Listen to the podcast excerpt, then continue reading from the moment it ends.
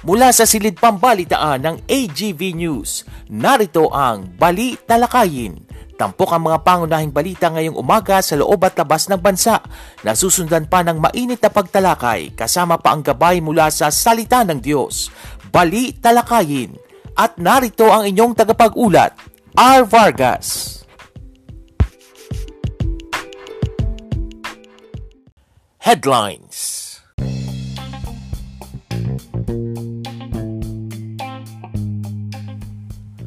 Sa ulo ng mga balita, ekonomiya ng bansa lumago. Kaso ng Omicron variant sa Pilipinas umabot sa 1,153 matapos matukoy ang local subvariants. Face shield mandatory sa pagboto ayon sa COMELEC. At one-on-one interview ni Boy Abunda kay Vice President Robredo naging kontrobersyal. Magandang umaga ngayon araw ng biyernes, ikadalamputwalo sa buwan ng Enero taong 2022. Ako po si R. Vargas at narito ang detalye ng mga balita.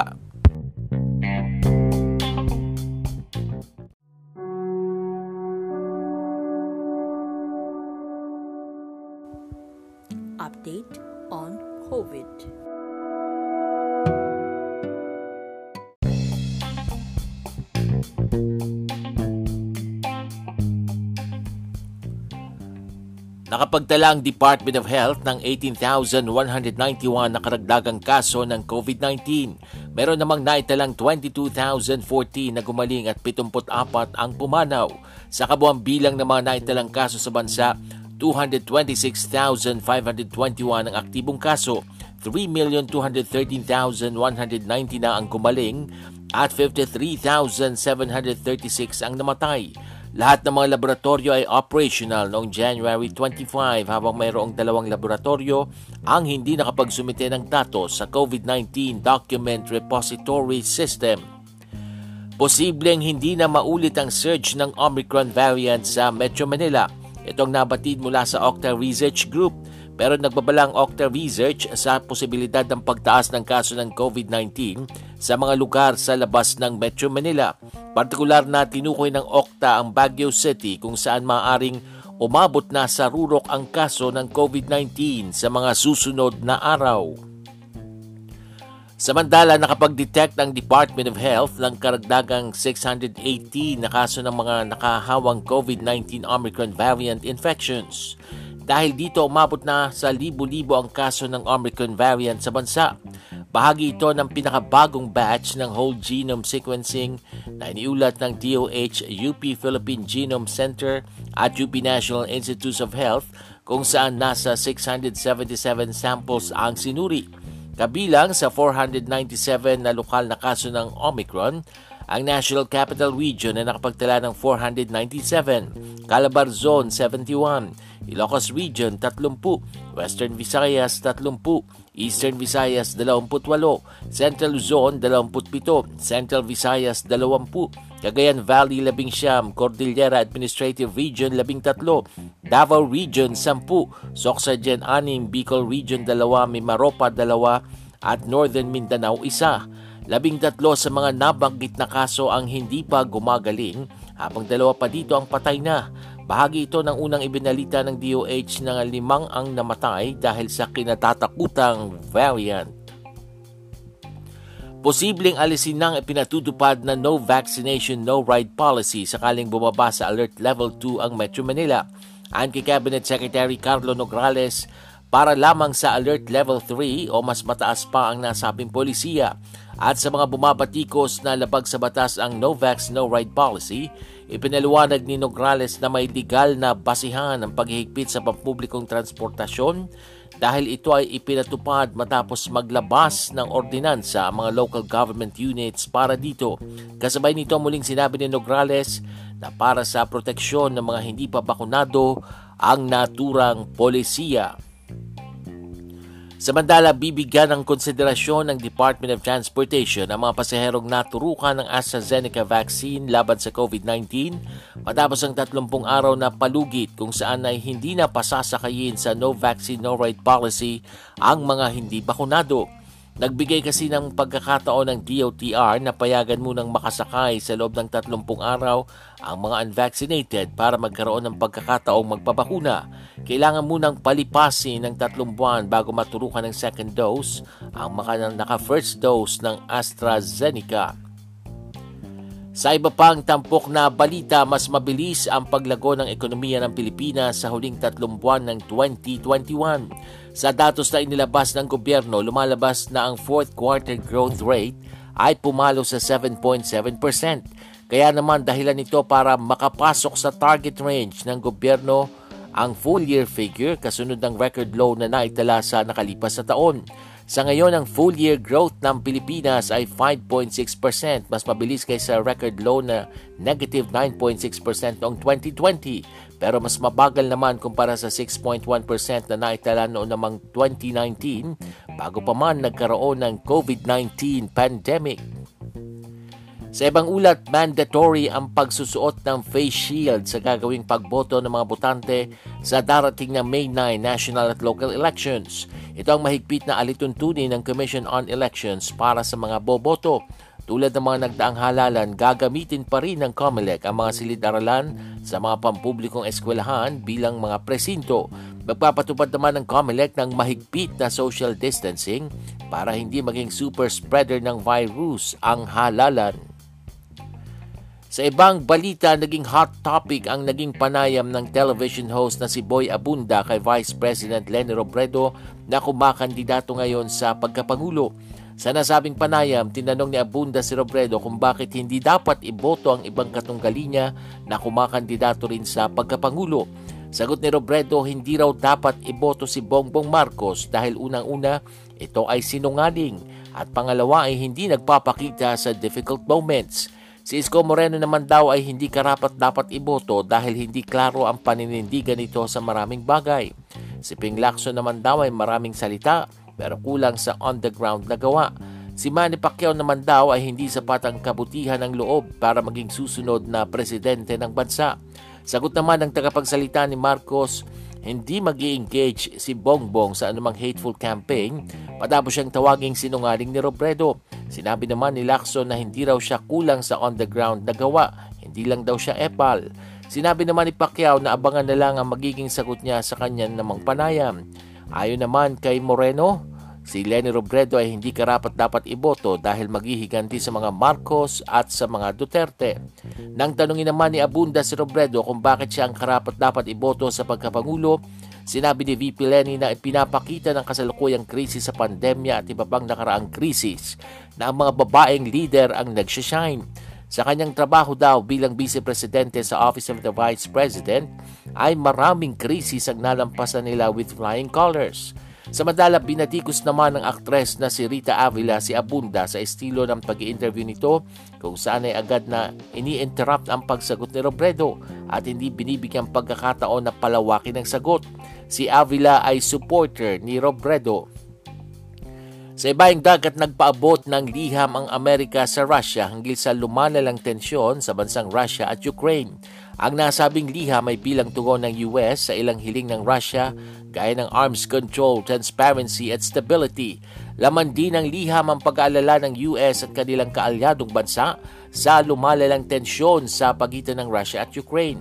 Personal na ipinasakamay ni US Ambassador to Russia John Sullivan sa Russian Ministry of Foreign Affairs ang nasabing liham. At yan ang mga tampok na balita sa umagang ito. Ako po si R. Vargas, wag po kayong aalis. Susunod na po ang ating mga pagtalakay at gabay mula sa salita ng Diyos dito sa ating programang Balitalakayan, makalipas ang ilang paalala.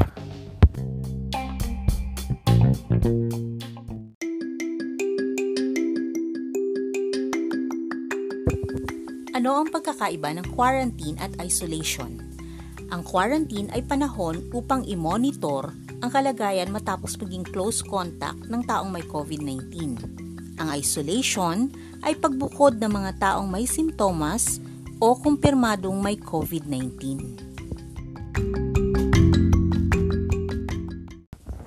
Paalalang hatid ng programang ito at ng Department of Health.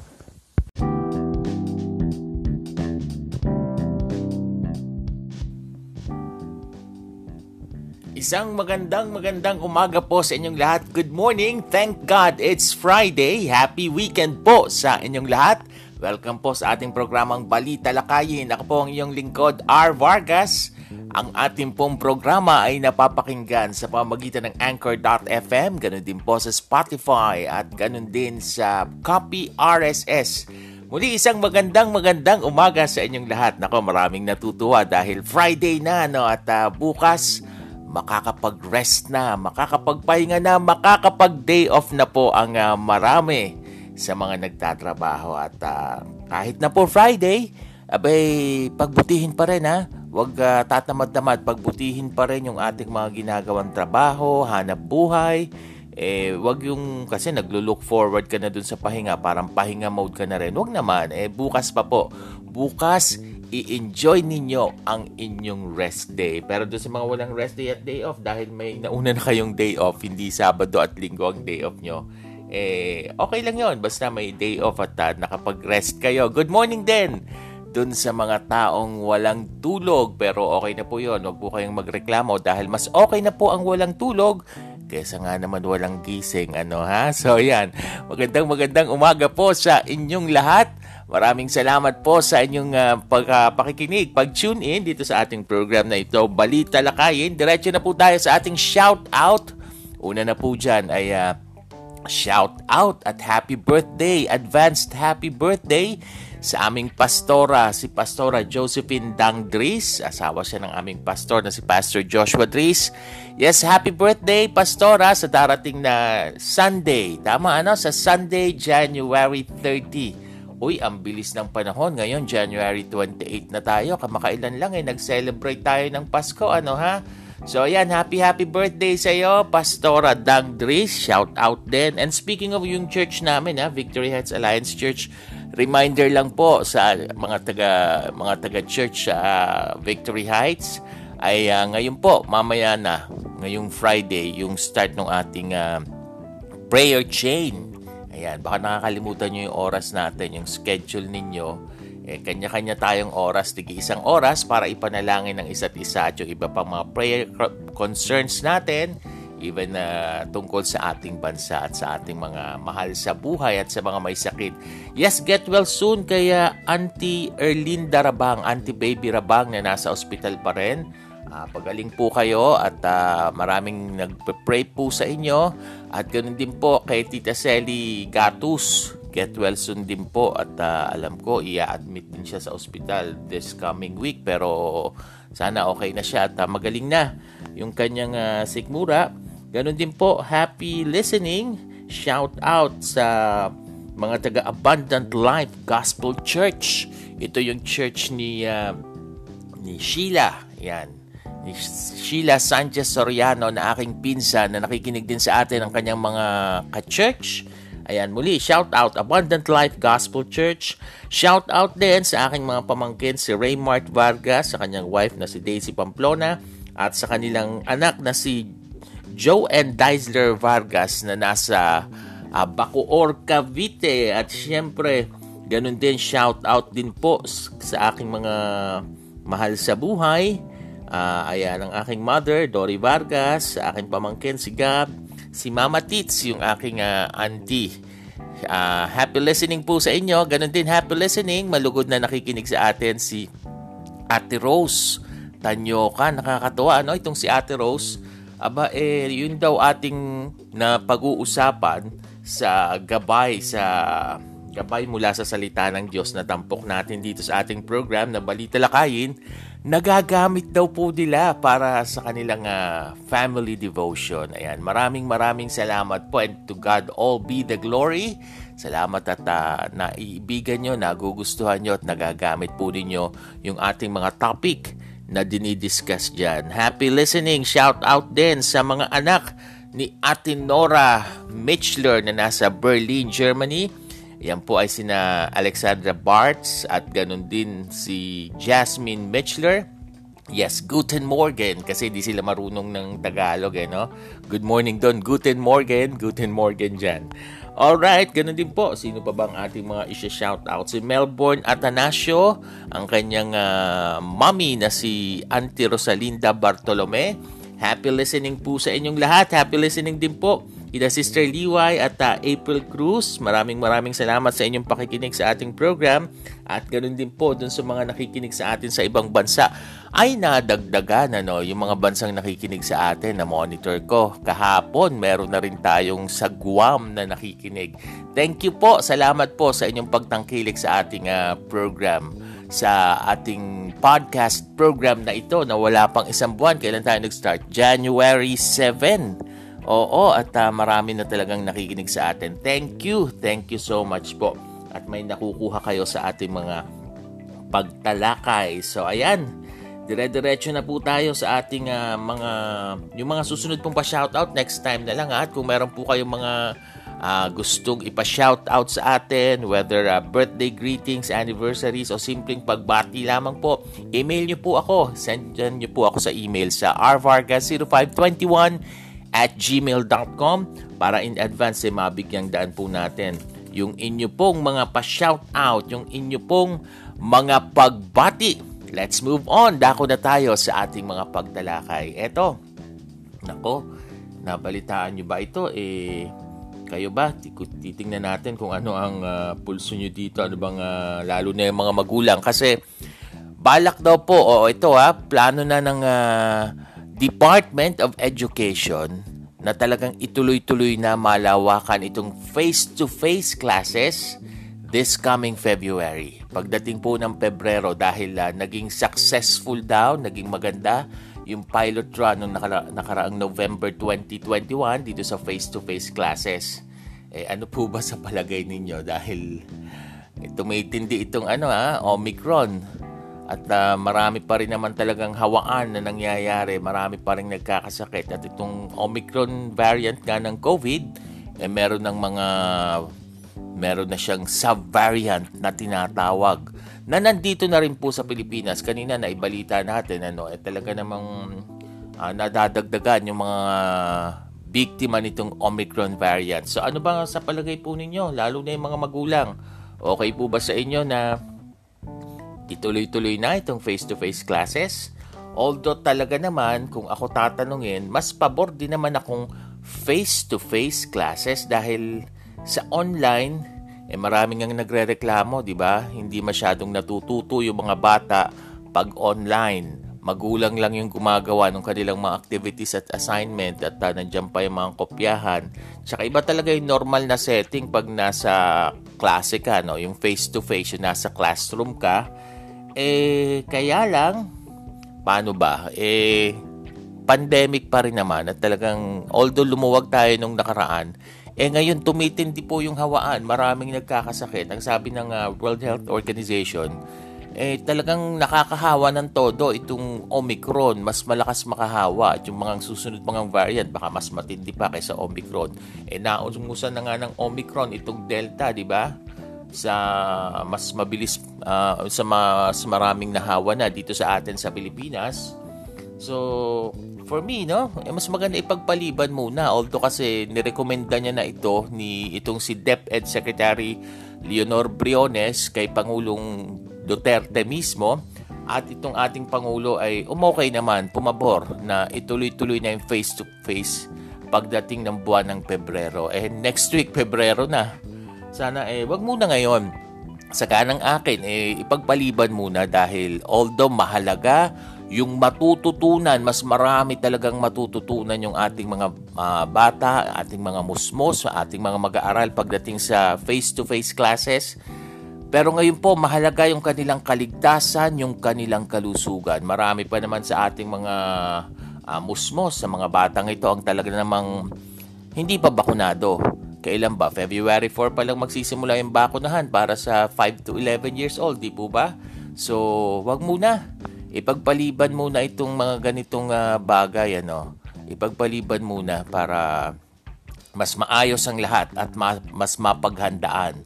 Uh, Doon muna tayo sa online, tsagain nyo muna yung online. At uh, pasasaan ba't uh, darating ang panahon, eh, magkakaroon uli ng face-to-face. Explain nyo na lamang po muna sa inyong mga anak. Pero syempre, sana naman eh bigyan konsiderasyon itong mga napag-uusapan natin sa Department of Education. Syempre, ang gobyerno pa rin naman ang masusunod.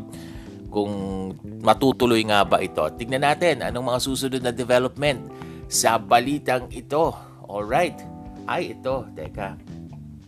Nako, eh, naitapon nyo na ba yung inyong mga face shield? Oo, kasi uh, tinanggal yung pagsusuot ng face shield, di ba? Hindi na siya uh, kumbaga voluntary na lamang siya kung sino yung gustong magsuot. Simula nung nakaraan na naging alert level 2 tayo yata ay uh, dun tinanggal yung face shield kung di ako nagkakamali. Abay sana hindi nyo pa naitapon dahil uh, pwede namang linisin pa yan. Pwede namang magamit pang uli dahil ang sabi ng Commission on Elections, yung COMELEC po, mandatory po ang pagsusuot ng face shield pagdating po sa darating na eleksyon. Yung sa mga boboto sa mga presinto, pupunta sa polling precincts, dapat nakasuot ng face shield. Hindi ka papayagang bumoto, sabi ng COMELEC, kung wala kang face shield. So, ayan ha, sana hindi nyo pa naitapon ang inyong mga face shield. Dagdag na protection din naman yan. Kasi eh, hindi naman yan parang face mask na yung mga disposable face mask na talaga namang paggagamit mo dahil disposable nga, itatapon mo na. Ayan naman pwedeng linisin, pwedeng sabunin, pwedeng sprayan ng alcohol para mamatay ang germs at magamit pa sa mga susunod na panahon. So ayan ha, tandaan po natin, mandatory ang pagsusuot ng face shield pagdating po ng eleksyon. Ayan, speaking of election, eto, nako eh, Ibinunyag po nitong si Commission on Elections o COMELEC uh, Commissioner Rowena Guanzon na siya pala ay bumoto para i-disqualify itong si dating Senador Ferdinand Bongbong Marcos Jr. sa pagtakbo bilang presidente ng bansa. Ito kasing si Guanzon ay naniniwala na merong mga nakikialam daw para uh, mailabas ang desisyon sa disqualification case ng dating senador. At kapag nagretiro na daw kasi siya sa February 2, eh hindi nakasama ang boto niya. Tila hinihintay, may mga gumagawa daw ang kutob niya, yung hinihintay yung pagre-retiro niya, ano, para nga mapawalang saysay yung kanyang boto. Pero tiniyak po ni Guanzon na kahit retirado na siya, Abe, kasama pa rin daw po ang boto niya sa disqualification case. Isa po itong si Guanzon sa bahagi ng First Division ng COMELEC na humawak po sa disqualification case laban kay uh, Marcos Jr. o kay Bongbong Kasama rin po itong sina Commissioner Amy Ferolino Ampolocchio at Marlon Cascueco. Si Ferolino Ampolocchio, ang uh, ponente ng kaso na siya pong uh, inatasan na sumulat ng desisyon sa kaso ng petisyon. At ito po, nakatakda ng ilabas nito ang mga dokumento nitong si Guanzon na nagpapatunay ng pagboto niya para ma-disqualify itong si dating senador Bongbong Marcos. Eh, abangan natin yan. Um, sana naman dahil uh, pare-pareho kayong commissioner, eh, wala yung ganyang nagtatakipan. Kung ano talaga yung dapat, kung ano yung mga binoto, eh bilangin, tingnan kung anong mangyayari dyan sa mga bagay na yan. Hindi yung may kampihan, mismong kayong mga nandyan sa Comelec, ano, para ang tiwala naman ng taong bayan, eh, nandun pa rin. Yun talagang matatag pa rin sa ating election system. And speaking of election, ay nako, nakakatawa ano, itong mga nangyayaring presidential interviews. Yung mga tatakbong uh, presidente ay talagang nagkakaroon ng mga nagiging controversial po yung kanilang mga interview sa iba't ibang TV at radio stations. Una na dyan, last week, yung kay Jessica Soho, ano, yung hindi sumipot si Bongbong, eh naku, malaking pag malaking issue yon Maraming uh, nag-usap-usap doon at trending yung bagay na yon ano. Eh ngayon naman, the other day, yung namang one-on-one interview nitong si Boy Abunda kay Vice President uh, Lenny Robredo, abay naging controversial din po. Naging hot topic po ito yung ang panayam nitong kay Abunda kay Robredo na kumakandidato rin po ngayon sa pagkapangulo. Sa nasabi pong panayam nitong si Abunda, Natat na tatandaan niyo po ba tinanong niya kasi kung bakit daw hindi karapat dapat iboto yung ibang uh, kalaban niya, yung ibang katunggali niya na kumakandidato rin sa pagka-presidente. Ang naging sagot po nitong si Robredo, hindi raw dapat iboto tong si Bongbong dahil unang-una, sinungaling daw ito. At pangalawa, hindi nagpapakita sa difficult moments. Tapos itong si Isko Moreno naman daw, hindi karapat dapat iboto dahil hindi klaro ang paninindigan nito sa maraming bagay. Ito namang si Senator Lacson, sabi ni Robredo, hindi karapat dapat iboto dahil marami daw salita pero kulang sa on the ground na gawa. At itong si People's Champ Manny Pacquiao na isa ding senador, tumatakbong presidente, sabi ni Robredo, hindi naman daw ito sapat, uh, bagamat mabuti ang loob nito, may mabuting kalooban, hindi ito sapat para maging susunod na presidente ng bansa. Kumbaga kulang. Eh sumagot po yung tagapagsalita ni Marcos, hindi daw mag engage si Bongbong sa anumang hateful campaign matapos siyang tawaging sinungaling nitong si Vice President Lenny Robredo. Sinabi naman nitong si Senator Lacson, si Senator Lacson po na aba hindi raw siya kulang sa gawa on the ground. Hindi lamang daw siya epal, hindi lang siya mapapel. Si Pacquiao naman, sabi abangan naman daw yung magiging sagot niya pag siya naman yung kinapanayam ni Boy Abunda ano, o kung sino mang mag-i-interview sa kanya. Ang sagot naman nitong si Moreno, una wala siyang sagot pero nitong nakaraan alam ko in-interview na rin siyang sabi niya si Robredo hindi karapat dapat iboto dahil maghihiganti daw ito sa mga Marcos at sa mga Duterte. Yun po ang uh, sinabi naman itong si Moreno. Nang tanongin naman po itong si Abunda, uh, nang tanongin ni Abunda si Robredo kung, kung bakit siya karapat dapat iboto bilang Pagulo, sabi naman itong si VP Lenny, ipinapakita daw po kasi ng kasalukuyang krisis na pandemya at nito pang mga nagdaang krisis na yung mga babaeng leader daw, yung talagang nagsha-shine. Eh, kasi nga naman, kaisa-isang babae siyang tumatakbong presidente ngayon, ano? Sa kanyang trabaho daw bilang uh, Vice President sa Office of the Vice President, marami na raw silang nalampasang krisis. Ang ganda ng term niya, with flying colors. Abay, talaga naman, ano. Pero, tingnan natin. Mahirap kasi kung pag dyan ang yung magiging basihan natin. Although nakakatulong yung mga presidential interviews na yan, di ba? Pero mas maging matalino rin po tayo kung sino ba talaga yung karapat dapat iboto. At yung mga magkakaibigan, huwag kayong mag-away-away dahil magkakaiba yung stand nyo sa politika, magkakaiba yung mga sinusuportahan yung kandidato. Eh, ano lang yan eh, politics lang yan. Pero ang mahalaga po, maging matalino tayo sa pagboto. Kasi lahat ng mga yan, eh, nangangako ng maganda. Maganda yung sasabihin. Eh tayo po, i-assess natin, i-evaluate po natin yung talagang mga naging performance nila Halimbawa, nito na ram pandemic, nung nag-start yung pandemic, maraming nawala ng trabaho, maraming na lockdown, kailangan ng ayuda. Eh ano bang naging aksyon ng mga kandidatong ito? Nitong si ganyan, nitong si ganyan, at nitong si ganito. I-assess po natin. Let's evaluate. Tapos isa yun, kunin natin sa mga puntos yung karapat dapat ba siyang iboto o papaano. Tingnan natin yung kanyang mga plataforma. Although sabi ko nga lahat yan magsasabi ng magaganda, puro positibo. Eh pero sana eh talagang wala na lang siraan sa mga kapwa nila kandidato. Although kasi tinatanong naman kasi ng interviewer. Pero tingnan natin kung ano po, maging maalam at matalino po sa pagboto para alam po natin yung mga sinong dapat iluklok, mga karapat dapat mamuno sa ating bansa. Kasi another 6 years na naman po mahirap naman yung binoto mo siya dahil gustong gusto mo tuwang-tuwa ka sa kanya ano manok mo siya.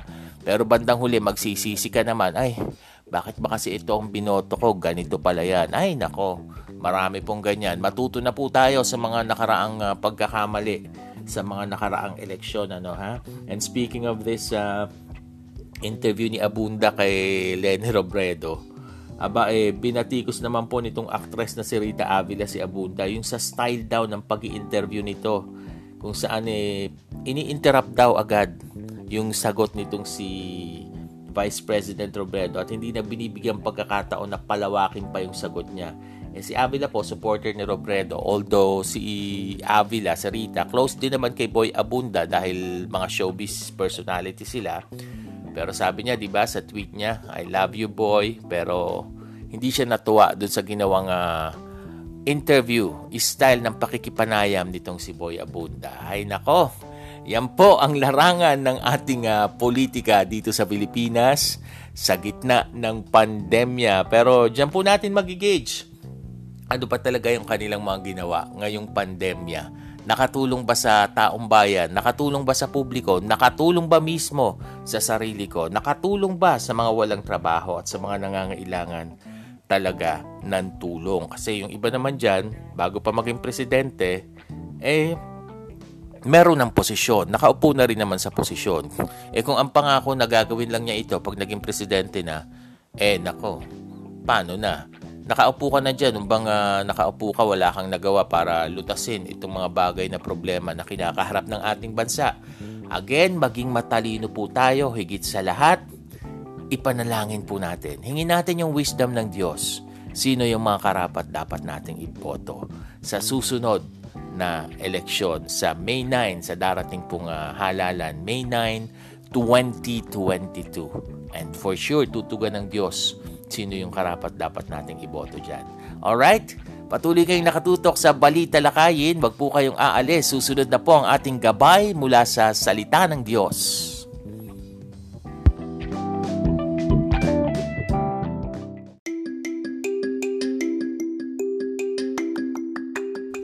Ngayong laganap ang hawaan at tumarami na naman ang nagpopositibo, pinapaalalahanan ng lahat na huwag maging kampante sa banta ng COVID-19 dapat nating ipagpatuloy ang tamang pagsunod sa minimum public health standards at laging magsuot ng face mask, mag-physical distancing, at maghugas ng kamay. Sa oras na makaramdam ng simptomas, agad na mag-isolate at magpa-test. Agad ding magpabakuna upang makakuha ng dagdag na proteksyon laban sa COVID-19. Paalalang hatid ng programang ito at ng Department of Health.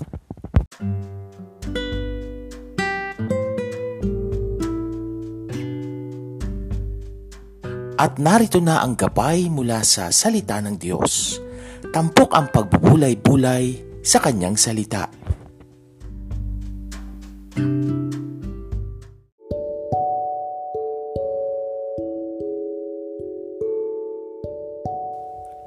At patuloy po kayong nakatutok dito sa ating programang Balita Lakayin. At this point, dako na po tayo ngayon sa ating tampok na gabay mula sa salita ng Diyos.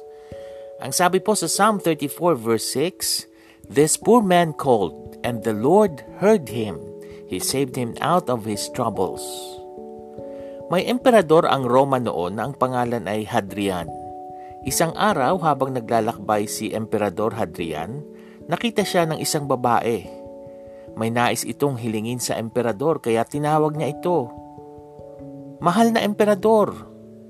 Sumagot sa emperador Hadrian, wala akong panahon. Sabi ng babae, kung ganun po eh mukhang hindi kayo karapat dapat maging emperador. Nang marinig ito ni Emperador Hadrian, huminto siya at nakinig sa babae. Alam niyo kahit pa mataas ang katayuan, dapat pa ring makinig at magmalasakit sa mga nakabababa. Ang tao ay madalas magdahilan na, pasensya na, wala akong panahon eh. Or huwag ngayon, busy ako. Pero ang Diyos na siyang may pinakamataas na katayuan sa lahat ay laging nakikinig sa atin. Ang sabi sa Psalm 34 verses 15 and 17, ang mga mata ng Panginoon ay sa matuwid nakatitig at sa kanilang daing bukas ang kanyang pandinig. Kapag matuwid ay humihiling ng saklolo, ang Panginoon ay nakikinig at inililigtas sila. Sabi rin sa Psalm 46 verse 1, God is our refuge and strength, an ever-present help in trouble. Ganon din ang sabi sa Nahum chapter 1 verse 7, The Lord is good, a refuge in times of trouble. Ang Diyos natin hindi siya katulad ng emperador na si Hadrian. Dahil ang Diyos natin ay laging may panahon para makinig sa atin. Nagagalak ang Panginoon sa pakikinig at pagtugon sa dalangin ng mga mananampalataya. Kaya kung ano man ang mga pinagdaraanan mo ngayon, sa Diyos mo ito sabihin dahil lagi siyang handang makinig at tumulong sa atin. Maraming salamat po At dyan na po nagtatapos ang ating palatuntunang balita lakayin at uh, magkarinigan po muli tayo next next week, Monday, dahil Monday to Friday lamang po ang ating programa. Maraming salamat. Pagpalain po tayo lahat ng Panginoon. Have a blessed weekend. Ako po si R. Vargas.